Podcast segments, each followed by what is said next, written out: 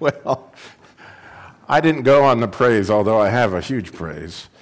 Um, that when Pastor James called and said, Robbie, actually came in a text, can you um, speak on the 18th of June? I looked on my calendar quickly and realized, wow, that's Father's Day. How cool is that that I get to go on Father's Day? Because I don't know if you remember, but I spoke on Father's Day last year. And the reason why that was so encouraging to me immediately was that I knew that God would give me something unbelievable because there's some people that pray at this church. I don't know what it is about Peace Church. and you guys pray for the people speaking or something because I get the coolest stuff. And I've just had a week where, like, wow, God, really, really, really? I just can't believe what you're showing me. And so as I try to enter into this, which you may have noticed is the title of this today, is uh, the seven anointings of a good, good father from the 23rd Psalm. Since I have searched to see if anybody has ever seen this, what I'm going to talk about today, I could not find anybody that ever preached on what I'm going to talk about. I feel like I've got muddy shoes in an extremely holy place. I mean, like God took me there and it was phenomenally holy, but I'm going to have to clot around in there because, you know, I'm not a Spurgeon and I'm not a whoever. I'm Robbie. But so here we go. So I'm going to lead us in prayer that, God, I pray that, that um, as we come into this time of talking about the 23rd Psalm and about the anointing of your Son and, and those kind of things, um, what fatherhood means to you is beyond even my wildest imagination. So, Lord, I pray you would guide our hearts, that you would be the person that speaks this, and, and that I would be able to share what you've shared with me. And I ask this in Jesus' name. Amen. As you may know, I do a devotion at a retirement home. It's actually an assisted living in, in Mocksville. And, and so I'm often looking for really cute stories and I found this story of a young man by the name of Timothy. He was going to go into kindergarten, and Timothy wanted to be able to walk to school on his own. And he just begged his mother, I want to walk to school on my own. It's kindergarten. I'm a big boy. I can do it. I can do it. I want to walk to school on my own. Mother was a warrior like this, that, mm, I don't know, I don't know. But finally, she gets to watching that her neighbor has got a toddler and they're out walking every day. And so she goes to her neighbor and said, Would you mind following my son if I didn't tell him you were there? And you just kind of follow him on the way to school every day, you and your daughter, when you're walking with her anyway. And she said, Sure, I'd love to. And so the neighbor felt like she could do that. And the mother said, Okay, this works. So she sent her son off to school, you know, by himself. But along the way, he found another little girl who was also on her way to kindergarten, and he started walking with the girl. So he and the little girl walked every day to school, and this went on for about a week. And finally, the little girl turned to Timothy and said, Timothy, have you noticed this woman that's following us every day and, and the little girl with her? And he goes, Oh, yeah, I know who they are. And she goes, Well, who are they? What's up with that? And he said, Well, that's Marcy, the little girl. She lives in my neighborhood. I play with her a lot. And, and the mother's name is Mrs. Goodrest. And um, my mother calls her Shirley. And you know, my mom, she's a worrier. She worries, worries, worries, worries. And so every single night, she makes me pray the 23rd Psalm. And you know where it says, and surely good rest and Marcy will follow you all the days of your life. I'm just getting used to it.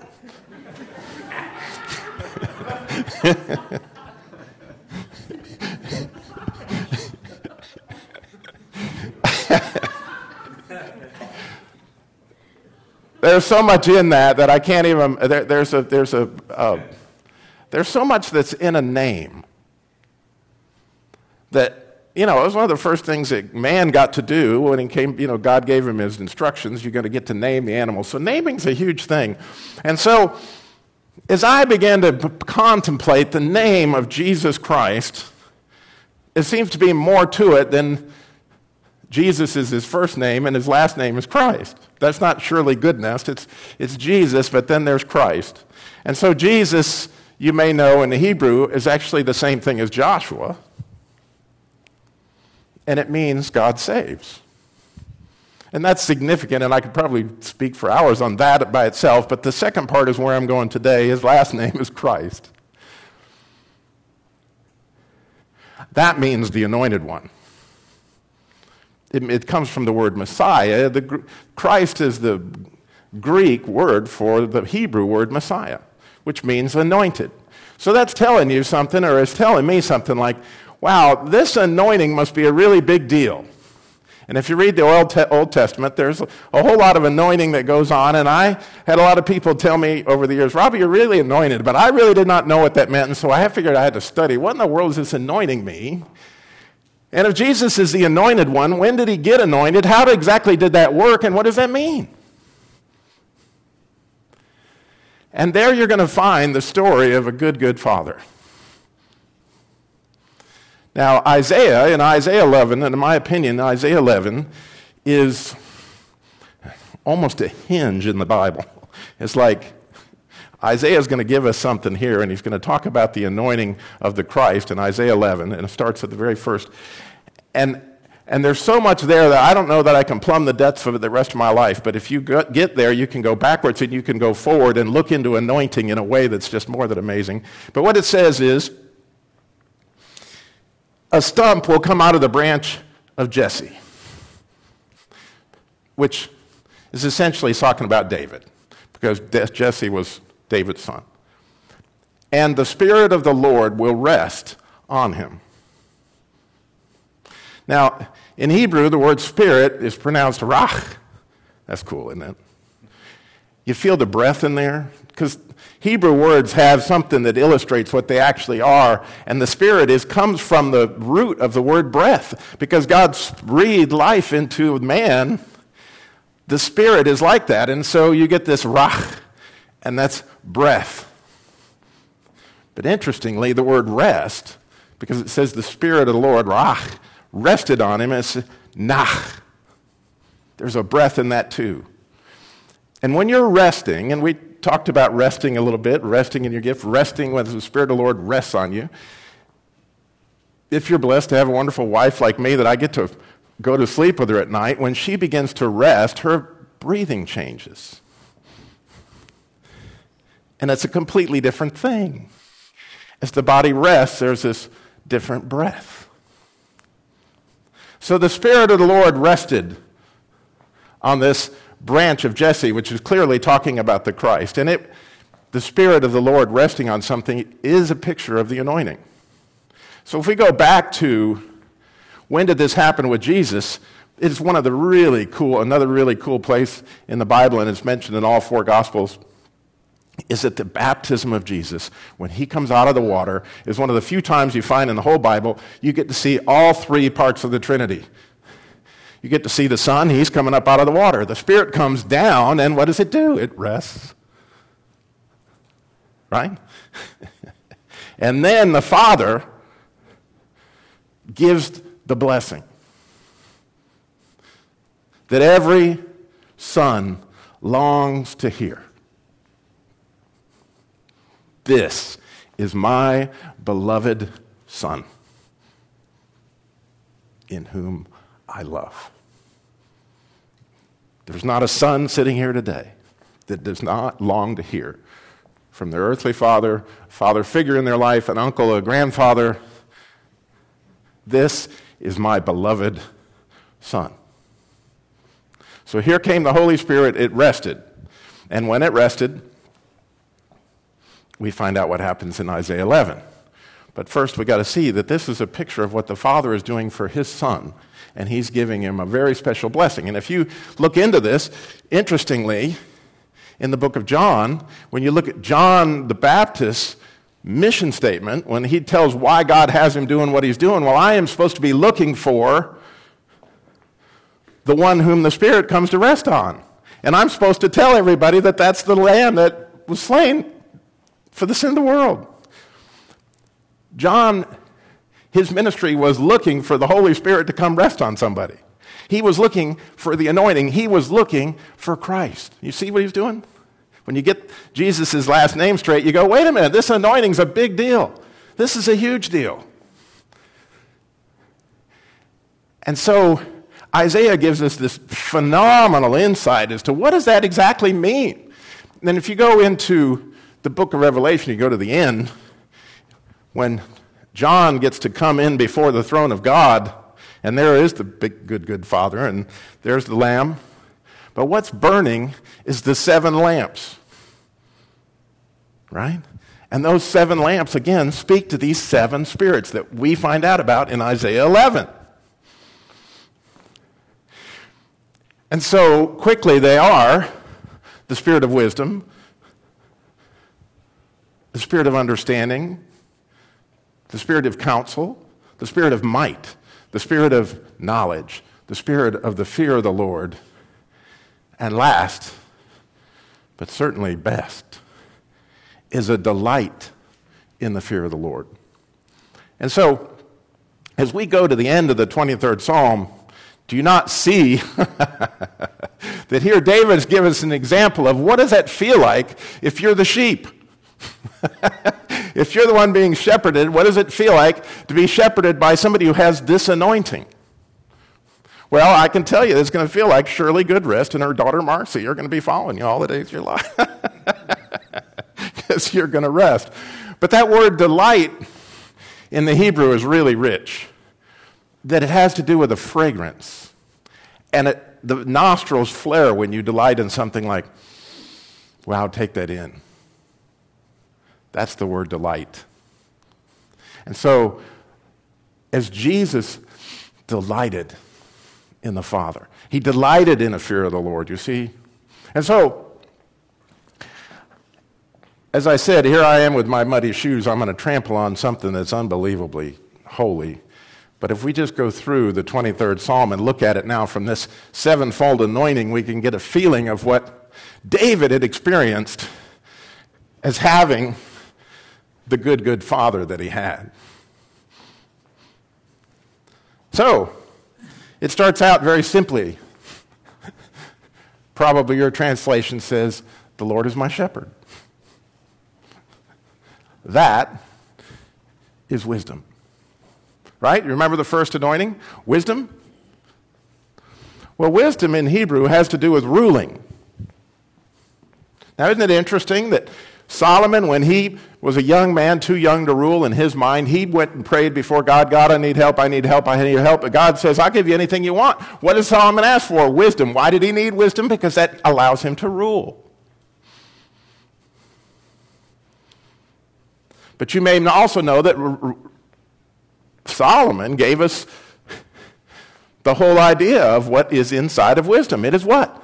The fear of the Lord. Now, this is where you see that we begin to see the circular argument of the anointing of Christ, because you're going to find the fear of the Lord is throughout this thing. But the Lord is my shepherd is wisdom. And poor you know, the man we were talking about, our 96 year old friend, he does not know the Lord, and so the lack of wisdom in his life is obvious as you begin to see what happens. If you're looking for a good father, you're looking for one? I promise you, he has a fear of the Lord. You're looking for a good leader? I think we've all experienced some bad ones. but I'll bet you if you find a good one, he's got wisdom. And what is that? Fear of the Lord. You want to be a good father? Fear of the Lord. Understanding that was going to take a lifetime, but it's nonetheless there. I shall not want. The Lord is my shepherd, I shall not want.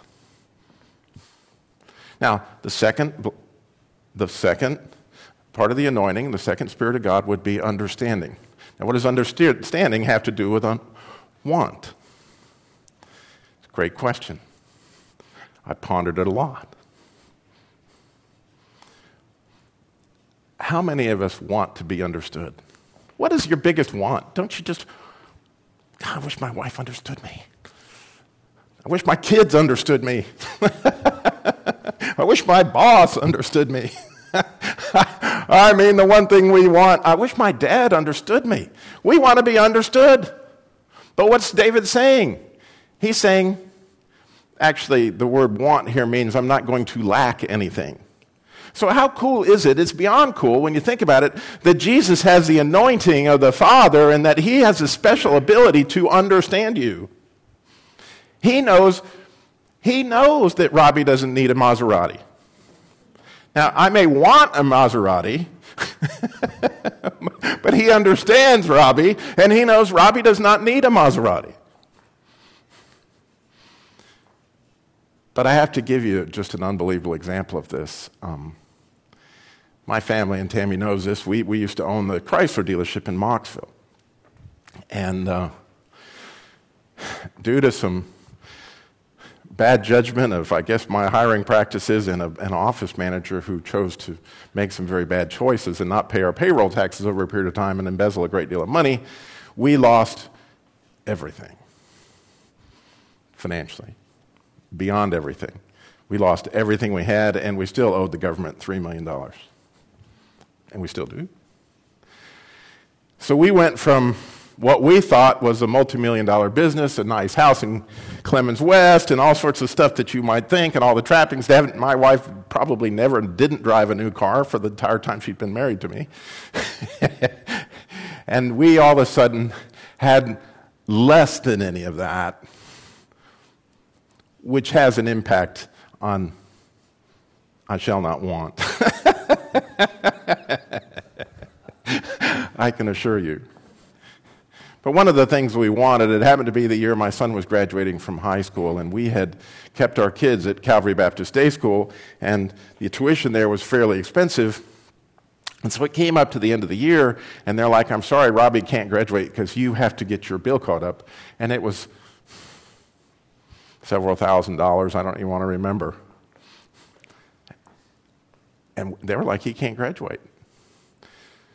He can't graduate. So my wife called a few days before the graduation and she said, Well, somebody came in and your tuition's been paid. You are paid in full. I don't know that I'll ever understand it. I, I, I, we worried, you know, that was about worthless because the Lord was my shepherd, and so I, he, I should have guessed that I wouldn't be lacking anything I needed. Well, then my son wanted to play Division One college basketball. And so he went all summer trying to find, you know, as you were praying about your son graduating, we went all over trying to figure out how he was going to accomplish this goal. He played really well, but he wasn't getting, you know, Duke or anybody lining up to call him. And the University of Northern Arizona, which is in Flagstaff, decides they want to look at him. So we drive, this is in August, school starts right now. We drive, no money, no idea what we're doing, take our son and drive all the way to Flagstaff, Arizona. And we go in there and they, oh yeah, we love it. We're going to play basketball. This is going to be awesome. This, Dad, this is what I always wanted. This is exactly where I want to go to college. This is awesome. Blah, blah, blah, blah. Oh, and by the way, it's going to be $20,000 per semester. We have nothing. Less than nothing. Way less than nothing. well, maybe we can get a loan. Well, our credit was, you know, you got tax liens. You got not, not a lot of people going to loan you money. So we're sitting there. Robbie wants to stay. He's sitting at the, you know, he's in the dorm, whatever. And they're like, well, you can go back and see if you can find a, somebody to loan you the money, you know. And Tammy's like, we cannot leave him here. We don't have the money. And I said, I don't know how it's going to work. I have no idea. But this is where Robbie wants to go to college. And somehow I know God's got it. I don't know how he got it. I have no idea how he's got it. But he's got it. And she, we drove 3,000 miles all the way back to North Carolina. And I may have heard it once or twice. What are we doing? We are leaving our son. We don't have this money. We have no way to get this money. And I was like, honey, I don't know. I just know that God's, I just had this sense like this is handled, and I don't know how. If I did not live this story, I would not believe it. So if you don't believe me, I understand, but I got to tell you, this is exactly what happened. I'm not making up a word of it. We pull into the driveway of our house, which is rented because we can't own a house anymore. there, there's the mailbox, and I open up the mailbox, and in the mailbox is a check from the North Carolina Department of Revenue. Guess how much it's for? $18,000. I kid you not. I'm not kidding. It was, it was from the North Carolina Department of Revenue. And it was like, because your office manager hadn't been paying, you know, we had been holding this money of yours, but when she was sent to jail, she sent them a very large check, and so they paid us all the money they owed us in one lump sum, and there it was. And Robbie was in college. The Lord is my shepherd. I shall not want, but there's a deeper issue there. The real issue is not things like that, they're there. But the real thing is, He understands you. He understands what motivates you. He understands what you really need. And David had experienced this at a level that, I, you know, because of the life he lived, he'd just seen things that few people ever get to see. He had, and a good father has understanding. They want to know what their children need and they want to provide for it. That's part of being a good, good father. He makes me lay down in green pastures. this is so cool. That is the word counsel. And the word counsel, if you study it, and I love studying words, so it comes from an idea of purpose. Like somebody who is counseling is going to help you get on purpose. So, what in the world, Robbie, does that have to do with lying down in a green pasture? Well, fortunately, you guys all enjoyed the Seder that we had, so you're going to understand this better than most. If you're a sheep, your purpose is to be fat and healthy because you're going to be feeding some people or you're going to be sacrificed for some people, especially David's sheep, because David's sheep's sheep were the ones that they used to celebrate the Passover. So they couldn't have a blemish. They had to be healthy. They had to be fat. They had to be wonderful. They had to be happy. Now, there is a phenomenal book I cannot recommend higher than it's called The 23rd Psalm from a Shepherd's Perspective or The Shepherd's Guide to the 23rd Psalm. Have you read it? Oh, man, it's so cool. But it tells you there that laying a sheep down in the green pasture, it's going to rest better than any place else because it knows when it wakes up, breakfast has arrived. In fact, in World War II, there were all these orphans that came about because of all the bomb, you know, and all that happened. And they rounded up these orphans, orphans and brought them in the orphanages, but they wouldn't sleep. They could do nothing to get these kids to sleep until one good shepherd figured out if you give these kids a piece of bread before they go to bed, they'll go right off to sleep because they're worried. The reason they're not sleeping is because they're worried where their next meal is coming from. He makes me lay down. He makes me lay down in green pastures.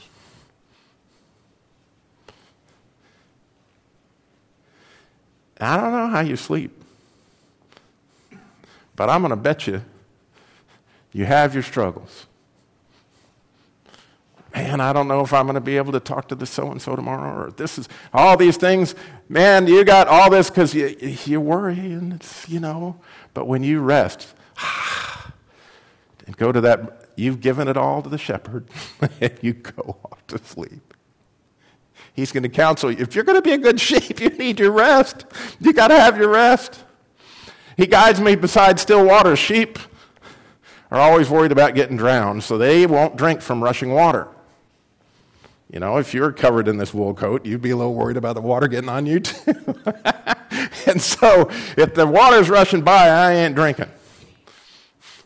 So, the leading beside the still waters is again counsel to tell the sheep, I need you healthy, I need you on purpose. Now, this is really cool because I couldn't have asked for a better sermon illustration than we had this morning. When she, you see, each of us, every single person in here, reflects the image of God in a unique way. Apparently, hers is mercy. My wife's is holding baby. She has a unique ability to care for young children. Everybody was given something, I call it the special sauce, like two all beef patties, special sauce, lettuce, cheese, pickle. You know, everybody's got a special sauce. And if you can identify that sauce, yeah, then you get a picture of what God looks like. Right? When you see her giving mercy to those patients, that's a picture of God. And you don't get it anywhere else because whatever it is that you reflect God is your unique way to reflect God. And the angels actually are hovering over you, waiting to see that because that's the only way they can see that aspect of God is when you reflect Him in what it is that He gave you that's special, that you love to do. He, and the good Father spots it in His children and he calls it out. My youngest daughter is a great actress. She's amazing.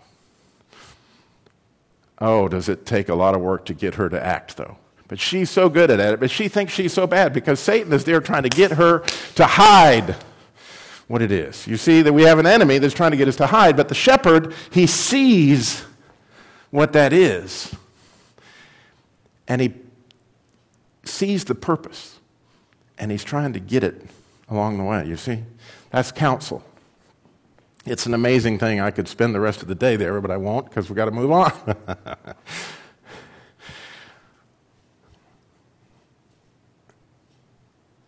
he restores my soul. That's might. That's power. You know why? I don't know about you, but I'm guessing that the most difficult thing you have to do in the spiritual realm is to forgive yourself.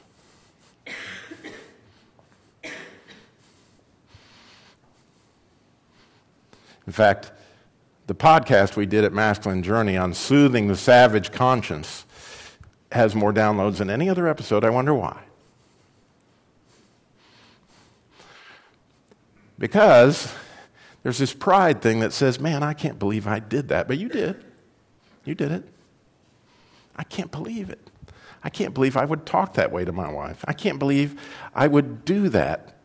I can't believe that I would say that. I can't believe those thoughts went in my mind. I can't believe I was thinking that.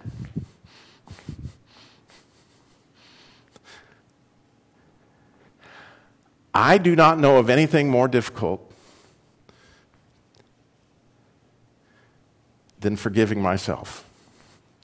And that's where the shepherd's might comes in. It's his power to conquer death.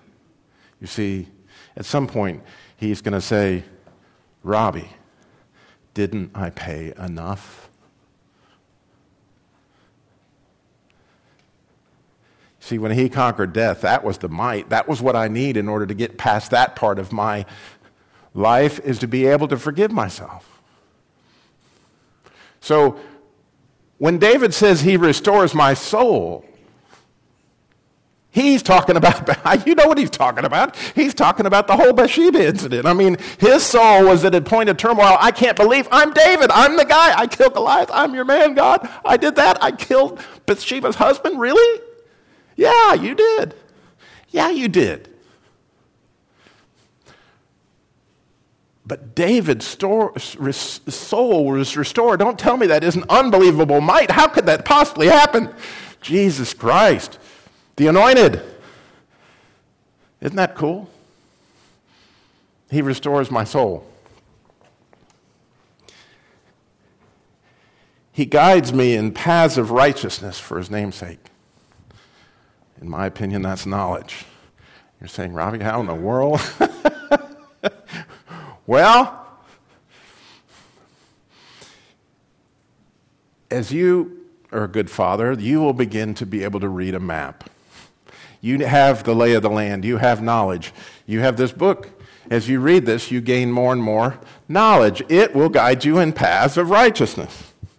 It shows you you don't want your kid on that street, you know, to walk that particular way home. You want surely goodness and daughter Marcy. You know, if he's going down that road, in other words, as you understand the lay of the land, you will guide based on that, and he has phenomenal knowledge. He has phenomenal, you know, understanding of where it is that, that we need to be. But here we go back to the circular reference again. it's so much cool. I just don't know where it all goes. But for his name's sake. Jehovah saves The anointing again, the fear of the Lord, the wisdom, and it comes all back again for his name's sake. Think about it. Your dad did not want you messing up because you messed up the name. Clay. I mean, what's your last name, Clay? I forgot. Edison. Edison. What have you done to the Edison name? By look at what you did. so you, being a Christian, you have that name attached to you. And when you go down the wrong path, guess what happens? You bring the whole name through the mud, but he wants you in the family business. He's got other plans for you. And so your name means something. When people say Robby Dilmore, do they think of somebody with integrity or do they think of the guy that owes the government $3 million? you know, it's one of those things we get to. But he's going to guide me in paths of righteousness because he knows the lay of the land and he's provided this for all fathers. Now we get to the really, really good part. As you might have guessed, even though I walk through the valley of the shadow of death, I will fear no evil. Because you are with me, your rod and your staff comfort me. The fear of the Lord. My dad is so big and so bad that I can walk anywhere he wants me to walk without in the least bit of fear. And if you don't think Jesus had this anointing, just look what he said anytime, almost any place. What did he do? My father sent me. My father did that. My father, what, my, what, my, you're not listening. My dad said this stuff. Jesus had a fear of the Lord. I don't, you know, I don't know how it all works, but it works. He had a phenomenal anointing in the fear of the Lord. And he lived there to the point that he allowed him to drive nails into his hand. He, he lived there to the point that he could sweat great drops of blood on the ground of Gethsemane in the garden. He lived there. But oh, oh, oh, that seventh spirit, that spirit of completion. Now I want you to think with me for a minute. This is just like wow, God, I can't even handle this, but what did God do on the seventh day? He rested. What was Jesus' last of the seven words from the cross? It's finished. Into your hands I commit my spirit. It's this phenomenal place of a delight. Get the, you know, you know, it's an interesting thing. Tammy and I teach special needs, and so this has an image to me that maybe other people wouldn't get. But if you look at 2 Corinthians 2, there's this verse that says, We are the fragrance of the Lord among the living and the dead. Do you hear that? We are a fragrance of the Lord among the living and the dead. That delight, that delight, that place of, now listen to what David, David, he hits this and then he slams it home by saying, You prepare a table before me in the presence of my enemies. Who were David's enemies? Sounds like he's talking about Joab and the boys, but he's not. He's talking about Satan. Satan was his enemy. Satan was the one that tempted him to go do that with Bathsheba. He knew who his enemy was not flesh and blood. He knew his enemy was Satan. And as you sit down this morning with your bread laid out all in front of Satan, saying, Give it to me, give it to me, give it to me, see, he's going to prepare a table, an unbelievable table in the presence of your enemies. Because believe me, Satan does not want that book open tomorrow morning. But if you open it, if you follow the shepherd, you will prepare a table, believe me. And then what? He comes back to the anointing. He says, You anoint my. You anoint my head with oil. Yes, yes, it was the Father that anointed him. And, and, and yes, Jesus, I mean, David knew full well what he was talking about when he said this anointing. He knew exactly what he was talking about. It gets back to this.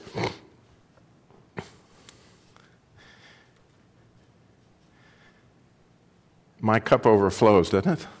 If you're there, if you're with me, where I've been all week thinking about all this and just going, wow, wow, God, my cup overflows. That's just unbelievable. But then we get to the really cool part of surely goodness and his daughter Mercy are going to follow you all the days of your life. And I know oh, this is stupid long, but anyway, I apologize. Um, not really? Okay. I cannot not share this story with you, okay? I'd read that book, Shepherd's Guide to the 23rd Psalm, and my friend, who you may have heard me give the testimony of, was dying of cancer, and his wife came to me and said, Robby, the doctor has told me that Johnny's not going to live another two or three days. Will you tell him?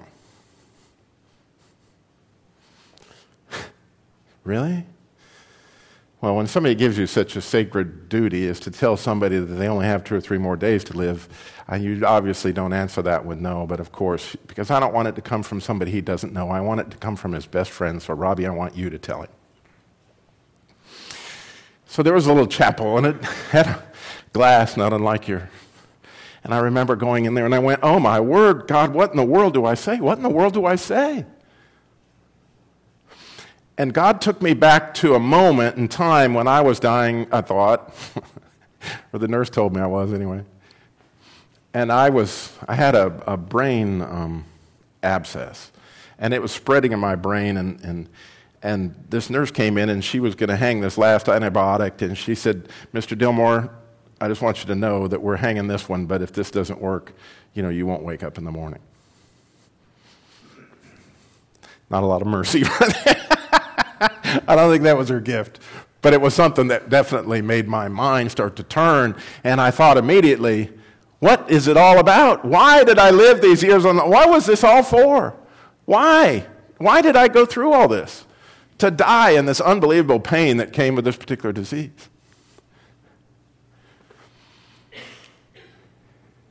And then it hit me.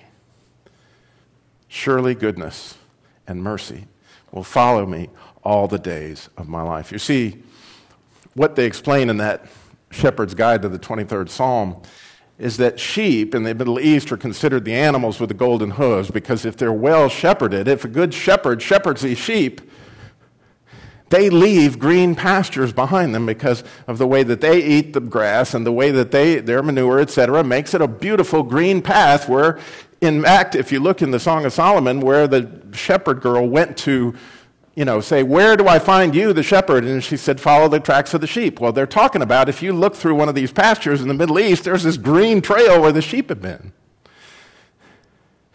And so, as Johnny was laying there, I said, Johnny, I have some horrible news for you that you've only got two or three more days left. And immediately, as soon as I told him that, his eyes rolled up in his head, and I saw that same look that I had experienced, you know, myself. And I said, Johnny, I, I, I just read this thing on the 23rd Psalm and understood something. That now that you have been shepherded by the Good Shepherd, you are going to leave behind you in your life a green pasture for the sheep to follow to make their way to the shepherd. You see, as you use your spiritual gifts, as the shepherd use, puts you on purpose to eat well and sleep well and do all those things that he's going to get you to do, you are going to make one wonderful green pasture that people all can follow. Where? To dwell in the house of the Lord forever. They all get to do it, and we all get to do it together. And we all get to do it with a dad that's going to take us on adventures. It's unbelievable. We get to Make the sun come up tomorrow morning. Okay, son, I'm going to take you. Come along with me. Let me show you how I do this. Let me make it snow with you a minute. Those are the adventures our dad is going to take us on when we dwell in the house of the Lord forever. Isn't that cool? And I said, Johnny, because Johnny had a unique ability with kids. He would always have he had a box, a treasure box in his desk. This was a car salesman. And so here's a car salesman with a treasure box, and these kids would come into his office, oh, get into the treasure box. And oh, they got, and it was just like, man. And I've said, Johnny, don't you see? What you did when people think of you, they think of God. They saw your special sauce. And they get to dwell in the house of the Lord forever. A delight a delight in the fear of the Lord. He's a good, good Father. I'll pray. Uh, Lord, as I stand here, I know there's many sons, many daughters that have experienced such a father, and others that it's mixed up and confusing. Lord, I pray that they would long to have that experience as David did experience of forgiveness and experience of understanding and experience of delight in you. Lord, I pray that you would make a way for them that they would be able to follow the tracks of the sheep here at Peace Church. And that you would uh, help us all to enjoy that adventure in the end, dwelling in the house of the Lord forever. I ask this in Jesus' name. Amen.